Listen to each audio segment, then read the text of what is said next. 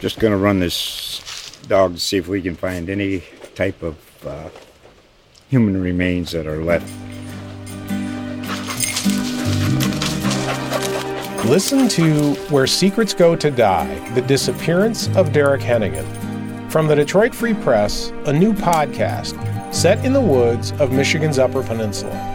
Available on Apple, Spotify, Freep.com, or wherever you get your podcasts.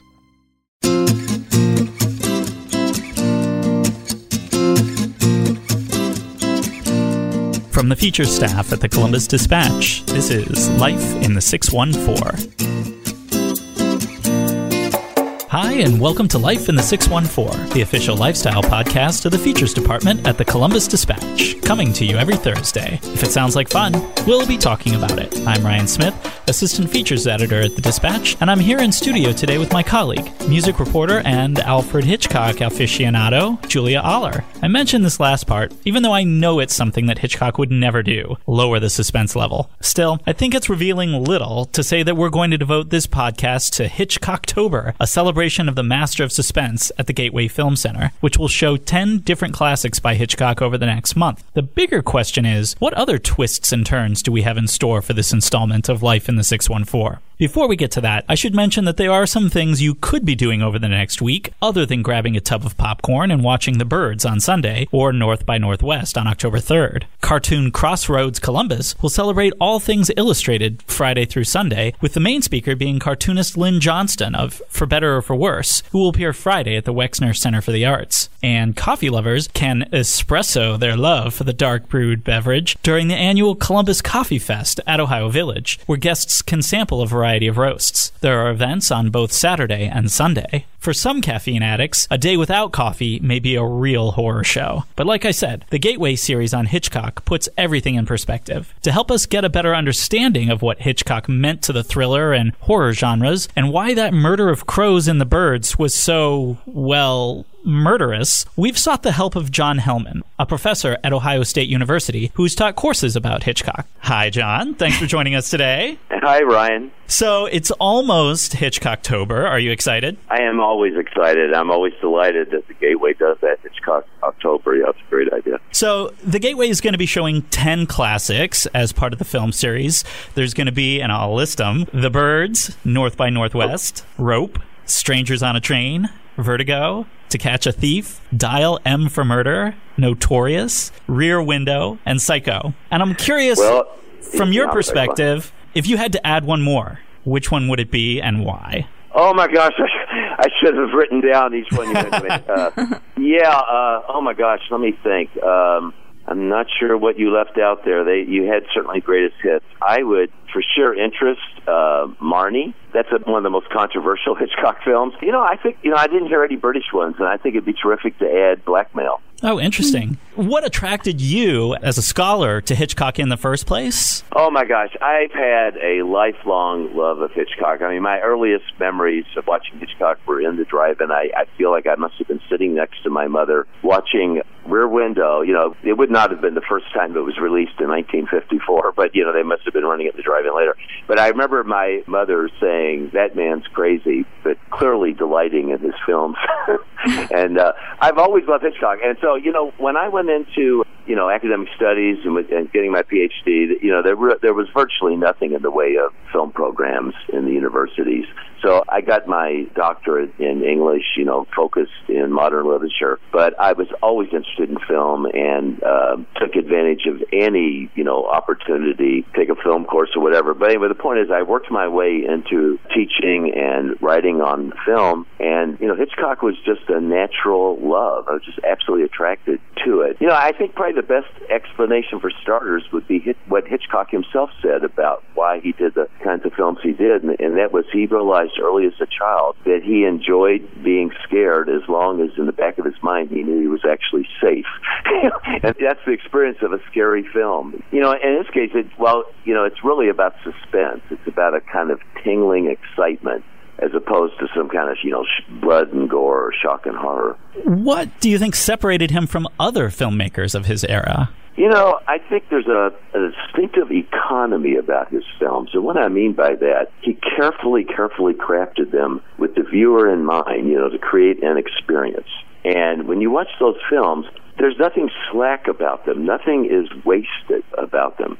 Um, and I find they are just as effective with students today. Students will come into my co- uh, course on Hitchcock I'm teaching, you know, particularly when I'm teaching at a more survey level, and they're skeptical of films from that era. And, and I'll, I'll just quote what a student said to me last semester in my Hitchcock course when we were about three fourths of the way through. He said, Guys, he made it gender specific. He said, Guys my age don't like films from that era, but we do like Psycho. you know? And, uh, um, so you know, I think again, it's, it's just the studio economy. But I'll tell you what happened in, in the history of Hitchcock studies. You know, he was he was seen by American critics and English critics through most of his career as a great entertainer. They admired his craft, but they did not take him seriously as an artist. The French did, the French critics. But what became apparent, even to the American and, and British critics, to the point where now he's considered the supreme topic of film studies, the supreme artist of film studies, is that that concentration in his film is about lot, a lot more than just creating suspenseful feelings. There's intense psychoanalytic and sociological and political, all, all sorts of ideas packed into the images and experiences he puts up there on the screen. So, you know, Hitchcock, I think today is sort of seen as, you know, he kind of gets lumped into to the horror genre sometimes, even though right, because he's really not. And ver- yeah, uh-huh. Yeah. So, you know, do you kind of think it's unfair that his movies kind of get relegated sometimes to, you know, being like Halloween appropriate? You know, I, I grew up watching Hitchcock in May. So, yeah. Right. You know, you make an excellent point. You know, and I'll, I'll quote a student again. I That's another comment I made. This, this one was from a female student, and uh, she was in, in my office talking with her paper about me, and, and she said, You know, when I signed up for this course, my mother said, What are you signing up for that for? You know, that Hitchcock is all just this horror stuff, you know, et cetera, et cetera. And she said, I've been going, I'm telling her, it's not like that at all. You know, in fact, until Psycho came out, Hitchcock was not known as a horror director. He was not associated with, you know, blood and gore or shock. He was associated with not only with suspense, but with wit and with romance. And you know, he's not. He's actually not only terrific at putting thriller elements of you know where you expect violence to at least to, in some point to be involved. He's terrific at putting romance on the screen. And when he was asked about this by an interviewer, his explanation was, "It's because I treat romance as another form of suspense." Hmm. And he was very tasteful about it. He was known for that. And his explanation was, I don't like actresses, you know, that are like sex bombshells like Marilyn Monroe or Brigitte Bardot, you know, because there's no suspense. you know, he says what's really interesting is the anticipation and the mystery of, you know, of how this might develop and what she's really like. And if you, and if you go like, to, for instance, to his, his favorite actresses and he put on screen and turned into different versions of what, what is known as the Hitchcock blonde. They're known for being a very elegant, very quiet, but you know, witty dialogue. But they're they're particularly known for having their hair like uh, put up on on top of their head, and you know, tightly bound, as if you know there's some sort of mystery here. What would she be like, you know, if she actually let her guards down, you know, etc. As far as your question about where it's unfair, let me say that's because of Psycho, well, and you know, Psycho yeah. got such a tremendous response. And I, uh, one major book on on Hitchcock, work of criticism by a man named Lesley Brill. It's called The Hitchcock Romance, and he's actually very put out over over this image of Hitchcock as this sort of dark character, you know, with weird obsessions and, and, and so on. And he said Hitchcock made, he pointed out, this is really hard to refute, he said Hitchcock made 53 feature films over the course of a career that spanned you know, the better part of the 20th century. And it's only late in his career that he made Vertigo and Psycho, but it's because we're so obsessed with Vertigo, we, the audience, are so obsessed with Vertigo and Psycho, which are actually, you know, real exceptions in, uh, in the 53 films in terms of all this kind of darkness that it really tells more about the audience today, including film critics, than it does about Alfred Hitchcock's own psyche or personality. Yeah, why do you think viewers, especially when the films first came out, latched on to, to Vertigo and Psycho so tightly? And Yeah. Well, you know, let me go. Vertigo was not actually a huge success with the audience when it came out. So I'll, I'll go back to that in a moment. But Psycho was a huge success.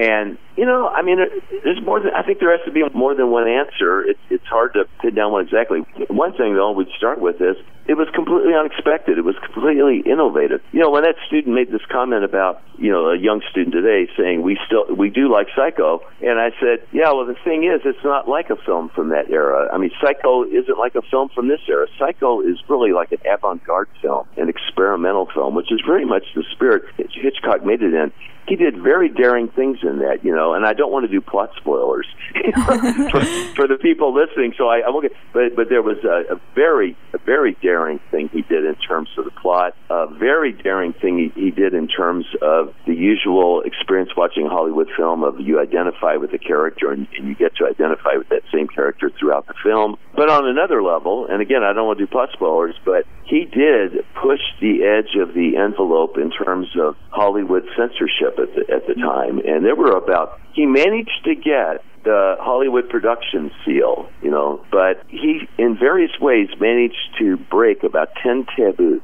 you know, different ones in terms of what could be on the screen. And just to give you an example of what censorship was like then, he showed a, a toilet flush.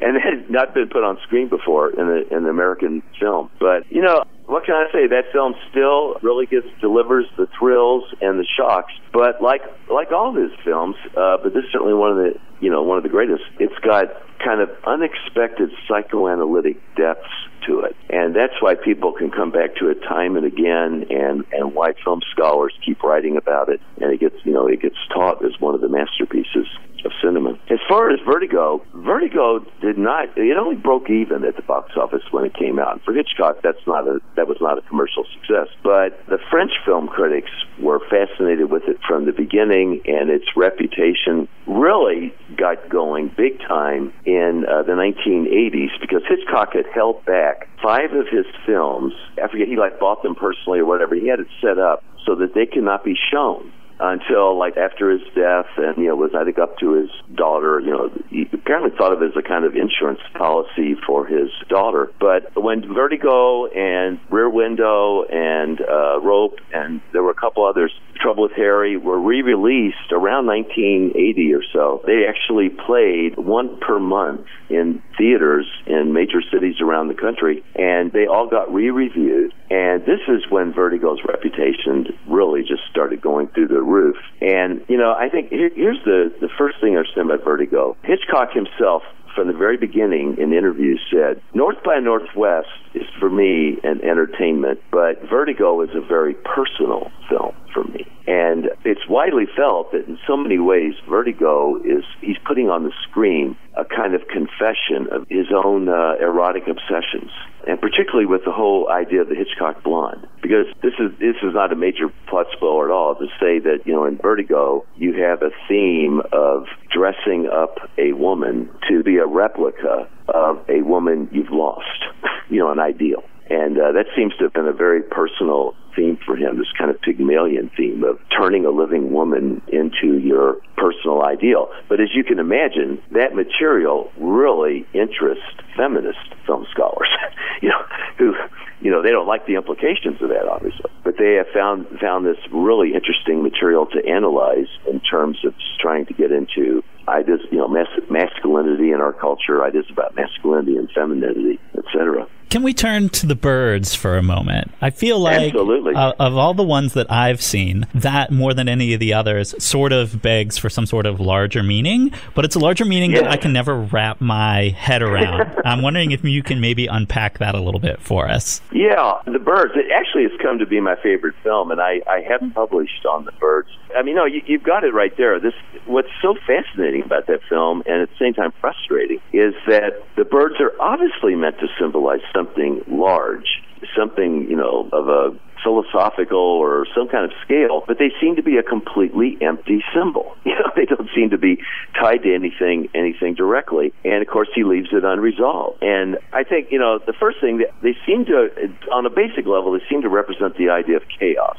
And the chaos could erupt at any time from what we normally just take for granted. I mean, that, that I think we can establish. There have been articles published arguing that the birds are attacking. Uh, you know, it's obviously like a kind of um, fantasy premise, uh, you know, almost sci-fi kind of premise. But one argument is the reason the birds attack is because of something in the psyche of the the main character, Melanie, who, when she comes into town. You know, the bird attacks start when she comes into the town. Others have argued that the birds are attacking because that somehow the mind of the mother of the man that Melanie has come up there pursuing and who doesn't want him getting involved with the woman, that somehow her unconscious is causing the birds to attack. There are other versions of that, and they're all based on, you know, some sort of extrasensory perception kind of fantasy premise that go for like psychoanalytic kind of Freudian readings. My own reading of the film, and I'm not saying it, it stands in necessarily complete contradiction to the psychoanalytic ones, but my own reading of the, of the film is that there are all sorts of ways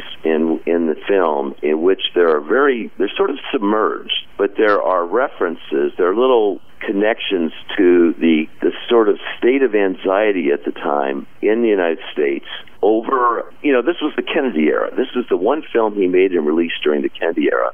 When on the surface things seemed wonderful in the United States, but there was a fear of nuclear war. There, there was concerns about, you know, with the civil rights movement about what kind of violence or, you know, might wind up resulting in, you know, the struggles that were going on there. There was also clearly, uh, we can see now and look back and see there were rumblings among generational rumblings among the young, you know, that was, you know, by the end of the 60s would break out in, you know, the revolts against Vietnam, et cetera, on campuses. And there are various ways, I think in a number of ways, it, this film kind of foreshadows all that. And I think if you look at Hitchcock's settings for the bird attacks, they're centered around kind of, you know, 1950s ideal of the home, famously around the school where the children are, and then in the town square. So you've got kind of the, they're very abstracted, but they're like iconic settings of the, the fundamental institutions of our, of our society. And in each case, the birds make attacks on those settings. Just to give you one example, on the famous scene at the school that's sitting up on a hilltop, Melanie goes there to take a little girl out of the school, but she winds up having to pick her up. She winds up having to sit on a bench and wait. And inside, while she waits on the bench outside, she's sitting right in front of the playground with a jungle gym, you know, behind her, you know, the kids would play on. The kids inside are perfectly ordered and they're singing a song at the behest of the you know of the teacher. And while Melanie is sitting there listening to that song, birds begin to land on the jungle bars right behind her. And you know, eventually it winds up full of these birds. And when the little kids come out of the school, the birds attack them. And it's, you know, one of the great scenes of the film is they're running down the hill. And I, you know, the birds are crows, you know, and I think the effect of it, you think about it, the birds have landed where the kids, when they are allowed their recess, from order go out there and play on those that jungle gym and show their sort of wilder wilder side that we're at work you know the school and the families are at work civilizing and so you can you know you can see these birds as kind of like the unconscious of the children or the natural side of the children that the society is trying to repress and get under control. But The Birds has got great detail in it and much more than most of his films. Hitchcock acknowledged that himself and spent much more time on the film than, than he did just about any, any of his others. I would make a joke about a murder of crows, but I'll try and refrain. Um, for a lighter question, I'm I've always loved his cameos in his films. Oh yes, right. I'm wondering if you have a favorite. Oh my gosh, let me think a minute. That is a toughie. I know one that I delight in Strangers on a Train, early 1950s Hitchcock classic. You know, this film is all about doubling. It's all it's all about uh, the main character of the film has another man on it that he just happens to meet, you know, coincidentally, casually on, on random on a train car. This man starts coming up with this wild idea that hey, let's trade murders. I'll trade, you know, the wife who's divo- you know divorcing you and, and is causing you all kinds of trouble, and you murder my dad, and that way nobody will catch either one of us because they'll, you know, they won't be able to trace down the motivation. And the guy just thinks, oh, this is, you know, this guy's just nutty. You know, he doesn't take it seriously. But it turns out the the guy who proposed it did take it seriously. So this whole thing is about one person acting as like a double of you. And again, it's got psychoanalytic implications that maybe that person is like a, a repressed part of, of you. Okay. when the main character, played by Farley Granger, gets off the train from this encounter, Hitchcock passes right by him at the same door getting on, and Hitchcock, who was quite heavy at that point and is in a suit, is carrying a great big bass musical instrument in a case. The music case, with, you know, would have the bass inside, literally doubles his own silhouette, if you're following what I'm describing. and he's he's getting onto the train with it with difficulty because this is not like carrying a harmonica. I mean, it's a great big difficult instrument. And so you've got this is the key thing is as the years went on and the cameo became something that the audience looked for and expected, you will find in almost every case Hitchcock doesn't just show up in the film. He does it in a way that in some way comments on or wittily echoes the theme of the film. You know, the idea, basic idea of the film. And there's, there it is, the doubling. Interesting. I guess maybe to wrap up, I'd be interested in your thoughts on one, how his work holds up today and what his legacy is today. Yeah, it holds up brilliantly. And I mean, I, I mean, one, there is literally a, you know, what in academia we call sometimes like, we call an industry. And, you know, in this case, the Hitchcock industry. I mean, there are just an enormous number of books that keep being written about his work. All sorts of books, you know, including uh, quite a number that are devoted to, you know, one film only. And I can tell you in, in the, so there's this incredible academic interest. You know, we just keep finding rich things to write about. Secondly, I mean, I can tell you personal testimonial that the students really love his work. They really respond to it. I mean, that Hitchcock course is so much fun to teach because the students discover very early that they really like these films and they really like talking about them and writing about them. And even in this noir, film noir course I'm teaching right now, where, you know, there's, which is a body of, of work uh, all by a uh, you know large number of directors. I'm already finding students when they have an option from a list I give them to write about. A number of them are starting to zero in on anything on there directed by Alfred Hitchcock because they've already discovered they love it. But uh, you know, it completely holds up today. But as far I think you were talking about his influence. Was that the second? Yeah, his legacy. Yeah.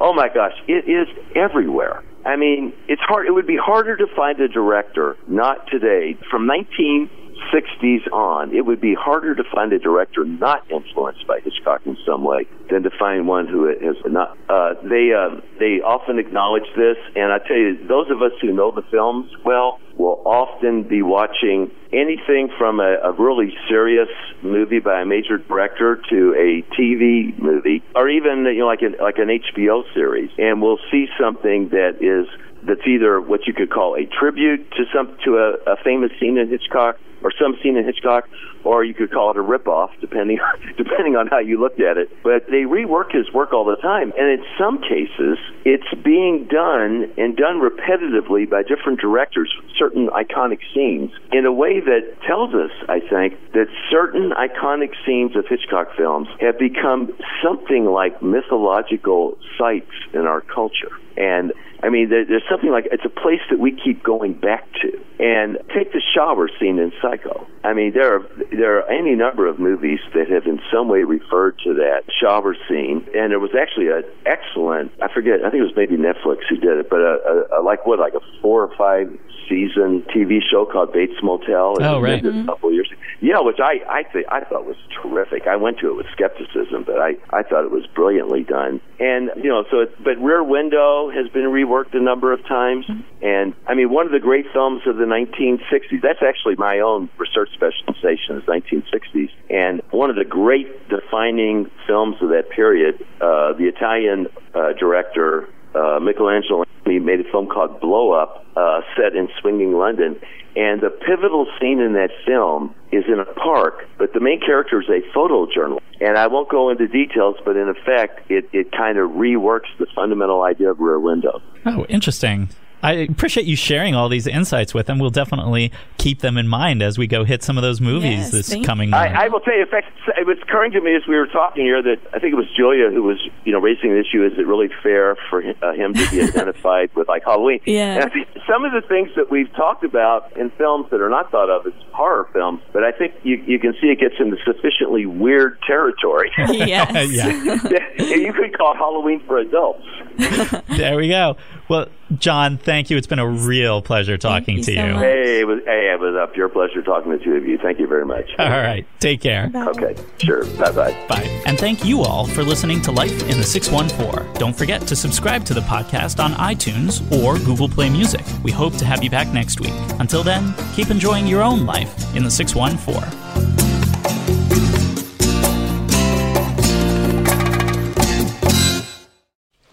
Just gonna run this dog to see if we can find any type of uh, human remains that are left.